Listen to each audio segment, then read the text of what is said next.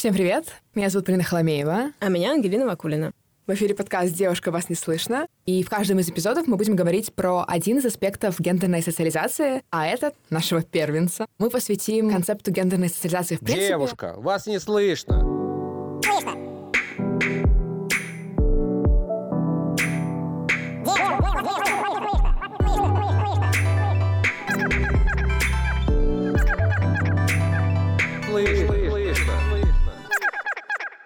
Давай начнем с того, что такое гендерная социализация. Гендерная социализация, друзья мои, это социализация в контексте гендера. Понятно стало.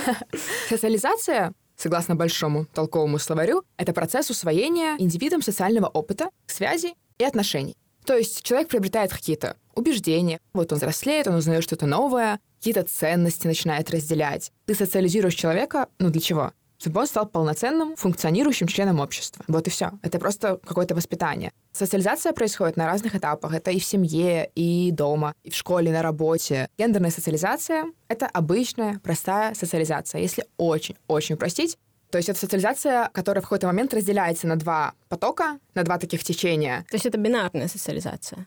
Абсолютно, да. Вряд ли мы будем новорожденного ребенка ругаться за то, что он плачет. А вот семилетнего мальчика мы можем за это поругать. Ну да. Конечно же, есть такое хобби, да, у людей. Там всякие бантики завязывать, да, там типа девочка моя в розовеньком, мальчик мой в голубеньком. Ну, игрушки сразу все покупают. Люди же знают заранее, кто у них будет, и в итоге, если это мальчик, то они абсолютно все деньги тратят на какие-то такие мальчишечьи аксессуары, а если девочка, то на девичьи. Я еще слышала, что некоторые люди очень-очень близко к сердцу воспринимают, когда их ребенка мисгендерят в детстве. Мисгендеринг сосет, но, мне кажется, в контексте детей. Да нет, блин, это ребенок. Он даже сам еще не знает, мальчик он или девочка. Типа, ну, как бы это ты изначально его наделила этими э, Obviously, да. характеристиками. На самом деле это гораздо глубже вопрос, чем просто ты девочка, поиграйся с Барби, ты мальчик, вот, держите свидания. пистолет. Это на поверхности. И мне кажется, что мы от этого уходим Да, да. немножко, да, чуть-чуть. По крайней мере, в сторону девочек, мне кажется, мы уходим. Девочке купить конструктор можно, Да, а мальчику... мальчику Барби ты вряд ли купишь. Это тоже, конечно же, очень связано с э, гомофобией. Женщина, мужчина, по-разному она захватывает. Почему-то все очень боятся, что ребенок станет геем. Геи более у нас в культуре так, ну, задемонизированы и представлены. Да. Лесбиянок, ну, никто не знает про их существование, пока дочка, типа, не сделает камин Ну, по крайней мере, поколение наших родителей, да, там, родители наших родителей. Вот. И, соответственно, это не страшно. То есть почему-то у людей нет такого в голове прям четкой связи, что вот мы дадим конструктор нашей девушке, и потом она будет смотреть все фильмы Кристин Стюарт, да, под одеялом ночью. Вот такого нет. Должно ли быть? Возможно. Так что мы имеем, собственно говоря? Патриархат, который встроен в систему нашего общества, который ведет к тому, что происходит. Гегемония маскулинности, об этом поговорим чуточку позже. Гегемония маскулинности приводит к тому, что мы социализируем наших детей по-разному, то есть происходит гендерная социализация. Это ведет к тому, что у нас дисбаланс власти в обществе. Конечно же, в свою очередь, это приводит к тому, что у нас куча социального неравенства, стратификации. Мы, наученные этому и живущие в этом обществе, воспроизводим эту систему и имеем снова патриархат. Что такое гегемонная маскулинность? Второй этап вот в этом взаимообмене патриархальных установок в природе. I'm a male. I'm a man. I'm a he. I don't get into that s- mentally ill stuff. Это такой концепт, представленный австралийской социологиней а, Рейвен, Рейвен Коннелл В поздних 80-х. Коннелл говорил о том, что гендер социально и культурно сконструирован, является результатом каких-то более мощных процессов, происходящих в обществе. Если биологический пол — это набор физиологических каких-то признаков, то гендер — это социальные, культурные черты, которые тебе прививаются обществом. В общем, самое короткое определение гендера, которое легко запомнить, это социальный пол. Ну, если очень-очень упростить, понятно, что мы тут типа не теоретики исследований, да, а, этих, как их зовут? Гендерный. Гендерных, да.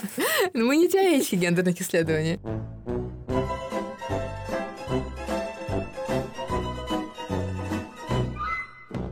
Но anyway, и, собственно, гегемонная маскулинность. Гегемонная — это та, которая вверху, это такая вот идеальная идея, идеальная сущность, которая недостижима почти для всех людей, даже для самих мужчин. Что такое гегемонная маскулинность? Какие, собственно, критерии выделяет в ней Коннелл? Гетеросексуальность, мускулистое тело, стоическое отношение к жизни, что в это входит подавление эмоций, игнорирование своих чувств, политическое влияние, то есть да, сила, предрасположенность к рискованному поведению. То есть, ну да, ну и в принципе не бояться вот, да, чего идти вперед, да, делать. Ну и, конечно же, авторитарное лидерство.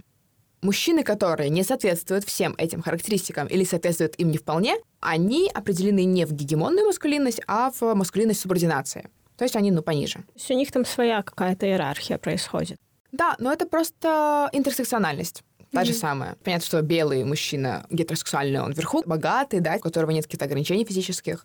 Гегемонная маскулинность с кем находится в идеальной паре. С преувеличенной, подчеркнутой женственностью. Emphasized femininity. Это перевод мой такой условный. Вот emphasize — оригинальный термин, как конкретно это сказать, но я думаю, что подчеркнуто. Ярко выраженные. Да, да.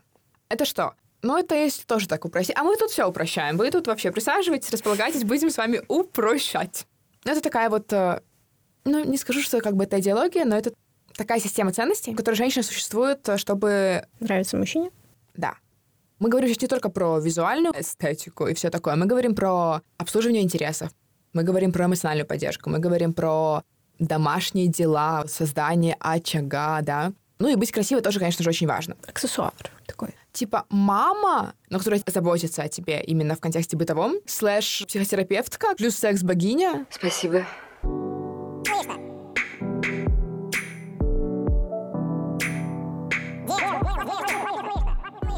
Ну, у нас же, в принципе, такой тренд в последнее время на ну, на, типа, возвращение к своей женственности, на то, чтобы законнектиться со своей энергетикой женской, со своей... Природой. Да, да, да. Все вот эти вот курсы по открытию там какой-то Чакры. чакры, да. Современная женственность, она может быть... Empowering. Да. Ну, блин, мы, мы как бы не открываем сейчас Америку. Понятно, что она может быть empowering. Но вот она и есть. В очень большом количестве случаев. Я очень часто сталкиваюсь, ну, в Ютубе на предложку, как проработать свою женскую энергию, feminine energy. Я скажу вам честно, по секрету, только, пожалуйста, да, не, ну, не говорите об этом никому. Я не только сталкиваюсь, я их смотрю. Я их люблю. А это мой guilty pleasure. И то есть там никто не говорит, типа, сядь и молчи в тряпочку, да, будь красивой. Нет, они говорят, типа, извините, да, ты мужчина, я жду тебя мужских поступков, whatever it means, но как бы обсуждаем мы все вместе. У меня есть свои деньги, у меня есть свои взгляды, свои интересы, свои хобби. То есть они конвенционально привлекательные, гетеросексуальные, образованные женщины, которые хотят себе партнера, в котором они могут быть уверены. Очень, короче, меня это интригует, как это все вот взаимодействует, как это все связано. И я прям наслаждаюсь каждой минутой такого контента. И там такие my dear elegant ladies. И я такая, да, I am an elegant lady. I'm not. Но приятно, это приятно. Представь, что ты играешь какую-то роль, которая тебе иногда свойственна, но не всегда. Попробуй. Тебя может затянуть. Не думаю. Ну да, мне кажется, ты будешь плеваться, если честно. Да, меня немножко кр- кринжует от таких штук. First of all, ew. Second of all, ew. Ну, собственно, да, вот это и есть подчеркнутая женственность. Она может быть в порядке, она может быть не в В порядке. здоровом формате и в нездоровом. Проблемном и непроблемном. Мгм. Что мы имеем дальше? Неравный доступ к ресурсам и к власти. В чем это проявляется? В том, что почти на всех главных лидерских позициях, как и политических, так и капиталистических, находятся мужчины, и процент женщин там а, минимальный. Да, и законы принимают мужчины, и Да, судят мужчины. опять же, на мужчин. И на мужчин ориентируется, блин, здравоохранение все. Вот вы знали, что вот эти вот манекены, на которых делают краш-тесты, чтобы, типа, Ой, человек блин, выжил да. в автомобильной аварии, они смоделированы по мужскому телу. И поэтому женщины выживают намного реже. Да. Но при этом мужчины гораздо чаще впадают, в принципе, в инциденты на дороге. Потому что риск behaviors. Да, да-да-да. Ну что еще? Я узнала недавно, что искусственное сердце подойдет 80% мужчин-пациентов, но только 20% женщин. Да блин, о чем тут еще можно говорить, если клитор открыли буквально сколько лет назад? Четыре. Сколько? Много. Ну сколько? Четыре. Простите, блин, ну после такого факта, учитывая, что вокруг мужского пениса было так много, было так много, чего было? Ажиотажа. Да, на протяжении столетий. На самом деле я нахожу это очень, э, честно, не забавным, а, блин, грустным и непонятным. Когда люди говорят, мы равны. В Конституции написано, что мы равны. Во-первых, в Конституции много чего написано, да, и мы очень так уже долго убеждаемся, что то, что написано, это, блин, так, Работает. советы, да, а не Да. правила. Можно и другой вариант выбрать. Импровизируйте. А во-вторых, даже если подумать, просто знаешь, на бытовом уровне. Весь наш мир от того, как город устроен в плане урбанистики, до того, как, блин, банально туалеты устроены. Почему всегда в женском туалете очередь? Потому что они задизайнены под мужчин. Ну, потому что мужчина пришел, пописал и ушел. У девушек могут быть менструация. Девушки часто кормят в туалетах грудью, потому что нет мест для этого. Собственно, так это и работает. От самых маленьких бытовых вещей, которые мы даже абсолютно не замечаем на ежедневном каком-то уровне, до огромнейших, например, почему женщины умирают да, в катастрофах, почему сердца искусственные подходят 20% женщин. Ну почему? Потому что оно было сделано для мужчин. Мужчинами для мужчин. мужчин. Таких примеров, ну, миллион. Мы вспомнили два, но их миллион. Чего эти феминистки еще хотят? Уже все давным-давно было сделано, было решено. Даже если, опять-таки, не вдаваться в конкретные специфические случаи, в конкретные аспекты, насколько нужно быть наивным и слепым, в принципе, к мировым процессам, чтобы подумать, что какое-то принятие закона и 20-30 лет могут изменить столетие, когда у женщин не было никаких прав. Да, мы можем голосовать. Спасибо. Это произошло меньше ста лет назад. Нет, да? Чуть больше ста. Больше ста лет.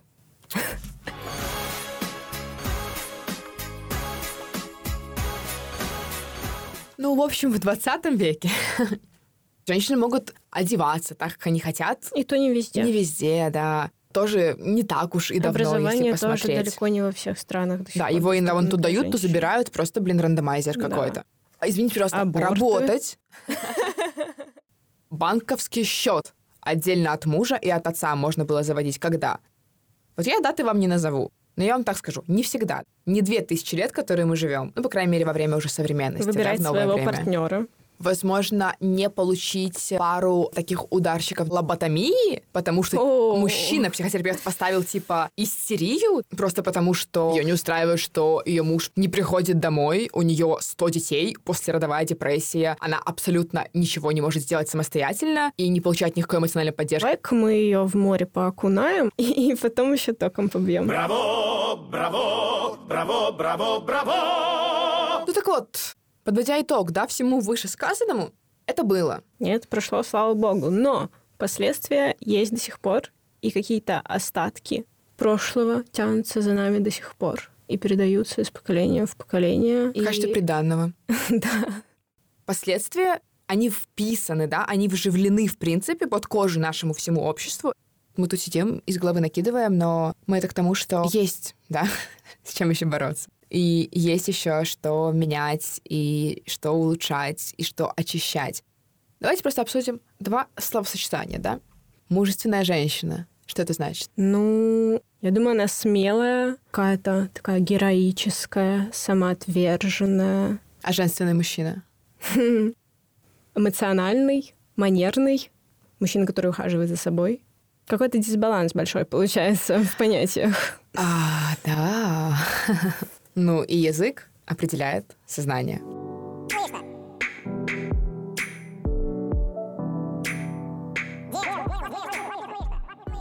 Вот гендерная да, социализация, к чему она ведет? Ну, помимо того, что она укрепляет патриархальные установки, дисбалансы власти, закрепляет подчиненное положение женщин, к тому, что мальчики собирают патриархальные дивиденды. Мне очень нравится этот термин. Патриархал dividends. Патриархальные дивиденды — это, например, большая вероятность того, что тебя возьмут на работу, что тебе будут платить больше денег, большая вероятность того, что, ну, вообще, типа, к тебе обратятся за чем-то, ну, за какой-то помощью, и будут тебе больше доверять, будут как-то лучше предрасположены к тебе. Твое мнение будут считать обоснованным, Да, валидно. и с ним будут считаться, да. Вот насчет помощи я не уверена. Мне кажется, есть такая привычка все-таки к женщинам обращаться за помощью, Ну да. потому что есть ожидание, что они помогут, что они тебе не откажут, Мгм. потому что они как бы... Ну, Ну, здесь я имела в виду скорее, типа, что вот ты мужчина, значит, ты решала. Ага, ага, да. Ну, ты теряешь, получается, в такой ситуации, да, когда ты не находишься вот вверху патриархальной лесенки, престиж и авторитет, и убедительность. Мне кажется, что наше общество скорее поверит мужчине и будет слушать мужчину, чем женщину, потому что оно не будет считать а, женщину эксперткой и ее мнение тоже каким-то экспертным и валидным. Говоря про низкий уровень престижа, авторитета и, в принципе, внимания к тому, что тебе есть сказать, вот такая интересная статистика есть, примерно около ей 7 лет, может, 8. Что-то изменилось, явно, но я думаю, что не прям кардинально. В группах, в которые находятся люди обоих полов, то есть и мужчины, и женщины, мужчины говорят на 75% больше, чем женщины. То есть сюда идет перебивание, сюда идет, в принципе, какое-то доминирование да, общественного пространства. И очень интересно, когда женщина говорит 30 процентов всего времени у слушателей, ну и у участников беседы создается впечатление, Она слишком много говорит. что она доминирует это обсуждение, да. О, и это бьет по их какой-то самооценке. Мне кажется, женщина может что угодно сделать, и это ударит вообще самооценки. Но я думала, это больше к тому, что просто люди думают, что она вот такая вот уверенная в себе, знаешь, типа ей есть что сказать, это она хорошо себя подает. Это что-то такое экзотичное, необычное, да? Ну нет, просто люди думают, что это girl boss. Мгм. Типа, конечно же, можно притягивать внимание на себя в обсуждении, там, и мужчинам, и женщинам, это будет восприниматься, ну, как, бы как косяк, как неумение выстраивать какую-то грамотную коммуникацию. Но вот в случае, когда женщина говорит 30% в смешанных гендерных группах, у людей создается впечатление, что она руководит разговором. Потому что люди не привыкли к тому, что женщины говорят столько. Мы привыкли, что когда мы находимся рядом с мужчиной, или с компанией мужчин, и мы что-то обсуждаем, они говорят больше, потому что, ну, просто так вот, ну, вот, статистика так говорит, что они вот 75% больше говорят. И для нас это типа статус-кво. Меня так бесит, когда ты находишься в компании мужчин или парней. Все, это законченное предложение. Ну, реально, они просто не могут заткнуться, и начинается весь этот мэнсплейнинг, и ты там, не знаю, ты пытаешься как-то, ну, встроиться в диалог, да, что-то там сказать, ты говоришь какую-то вот идею, да, и они сразу же ее подхватывают и не дают тебе дальше ее развить. Это очень часто случалось. Я училась просто в техническом вузе. Ну и потом в какой-то момент ты просто привыкаешь, понимаешь, что, например, тебя все перебивают, либо в целом вот в такой вот группе людей большая часть внимания будет направлена на мужчину, и ты просто привыкаешь к тому, что ты молчишь, как правило. И в итоге таким образом воспитываешь в себе эту покорность, скажем так. Да. Также, кстати, некоторые выделяют еще патриархальные дивиденды у женщин. У, какие? Если, например, семья существует в той парадигме, что мужчина, он как бы, ну, добытчик и главный такой зарабатыватель денег, и приносит все деньги в семью, то все эти деньги идут на семейные траты и на содержание семьи, и если при этом женщина тоже зарабатывает, то она свои деньги на эту семью не тратит. То есть а- она их тратит на себя. Ну, я слышала подобные штуки, знаешь, типа, я ищу парня, который скажет, что мои деньги — это наши деньги, а твои деньги — это твои деньги. Ну, вообще, имеет смысл определенный. Не знаю, мне кажется, мужчины должны платить, ну, за право встречаться с девушками, например, какой-то налог дополнительный. Ну, такой, как сказать, налог на вредность. Знаешь, как вот молоко давали в Советском Союзе тем, кто, типа, работал на вредных предприятиях. Да. Это было бы amazing. Это очень important для сегодняшнего экономии. Да, гендерная социализация. Она, как мы сегодня с вами выяснили, абсолютно бессмысленная. А потому что мы учим людей, детей и взрослых, да, и еще взрослее взрослых каким-то скиллам, не то чтобы необходимым для того, чтобы войти в общество и в нем быть полезным, клевым и приятным. Полезные скиллы, которые действительно нужно прививать и подрастающему поколению, и подросшему. Ну, это какие-то вселенские, да, благодетели. Это типа, ну, добро, справедливость, друг другу, справедливость, любовь, ненасильственное общение. эмпатия. Мне кажется, и в мужской, и в женской гендерных социализациях есть какие-то хорошие черты, хорошие какие-то паттерны поведения, которые, ну, которые должны быть у всех, а не только конкретно у мужчин и конкретно у женщин. И если их собрать и просто прививать абсолютно всем людям, то есть заниматься гендерно-нейтральным воспитанием, тогда все станет намного лучше. Мы избавимся от э, всяких неприятных стереотипов, от гендерных э, ролей, которые приносят и тем, и другим вполне достаточное количество неудобств и расстройств. В общем, получая эту социализацию, мы получаем ее не только для себя. Мы видим, какой формат ее направлен на других людей рядом. И это без сомнения создает у нас образ стереотипных мужских и женских гендерных ролей, и мы проносим его через типа всю жизнь. И в школе, и в университете, и на работе. Ты каждый раз сталкиваешься с подтверждением того, что мужская позиция, она наделена определенными такими властными полномочиями и патриархальными дивидендами. Типа не обязательно, чтобы тебя как-то там дискриминировали, блин, на рабочем месте, потому что женщина. Никто тебе не придет и не скажет, если ты клевая специалистка, что типа ты, блин, плохая специалистка, иди борщ готовь. Ну да. Конечно, нет. То еще будут какие-то бытовые штуки, какие-то мелочи. Да, а мелочь одна, мелочь вторая, и опана, создается уже система ценностных координат, Да. в соответствии с которой мы и живем. И, как говорится, дьявол в деталях. Вы слушали подкаст «Девушка, вас не слышно» С вами была Ангелина Вакулина. и Полина Холомеева. Девушка, вас не слышно.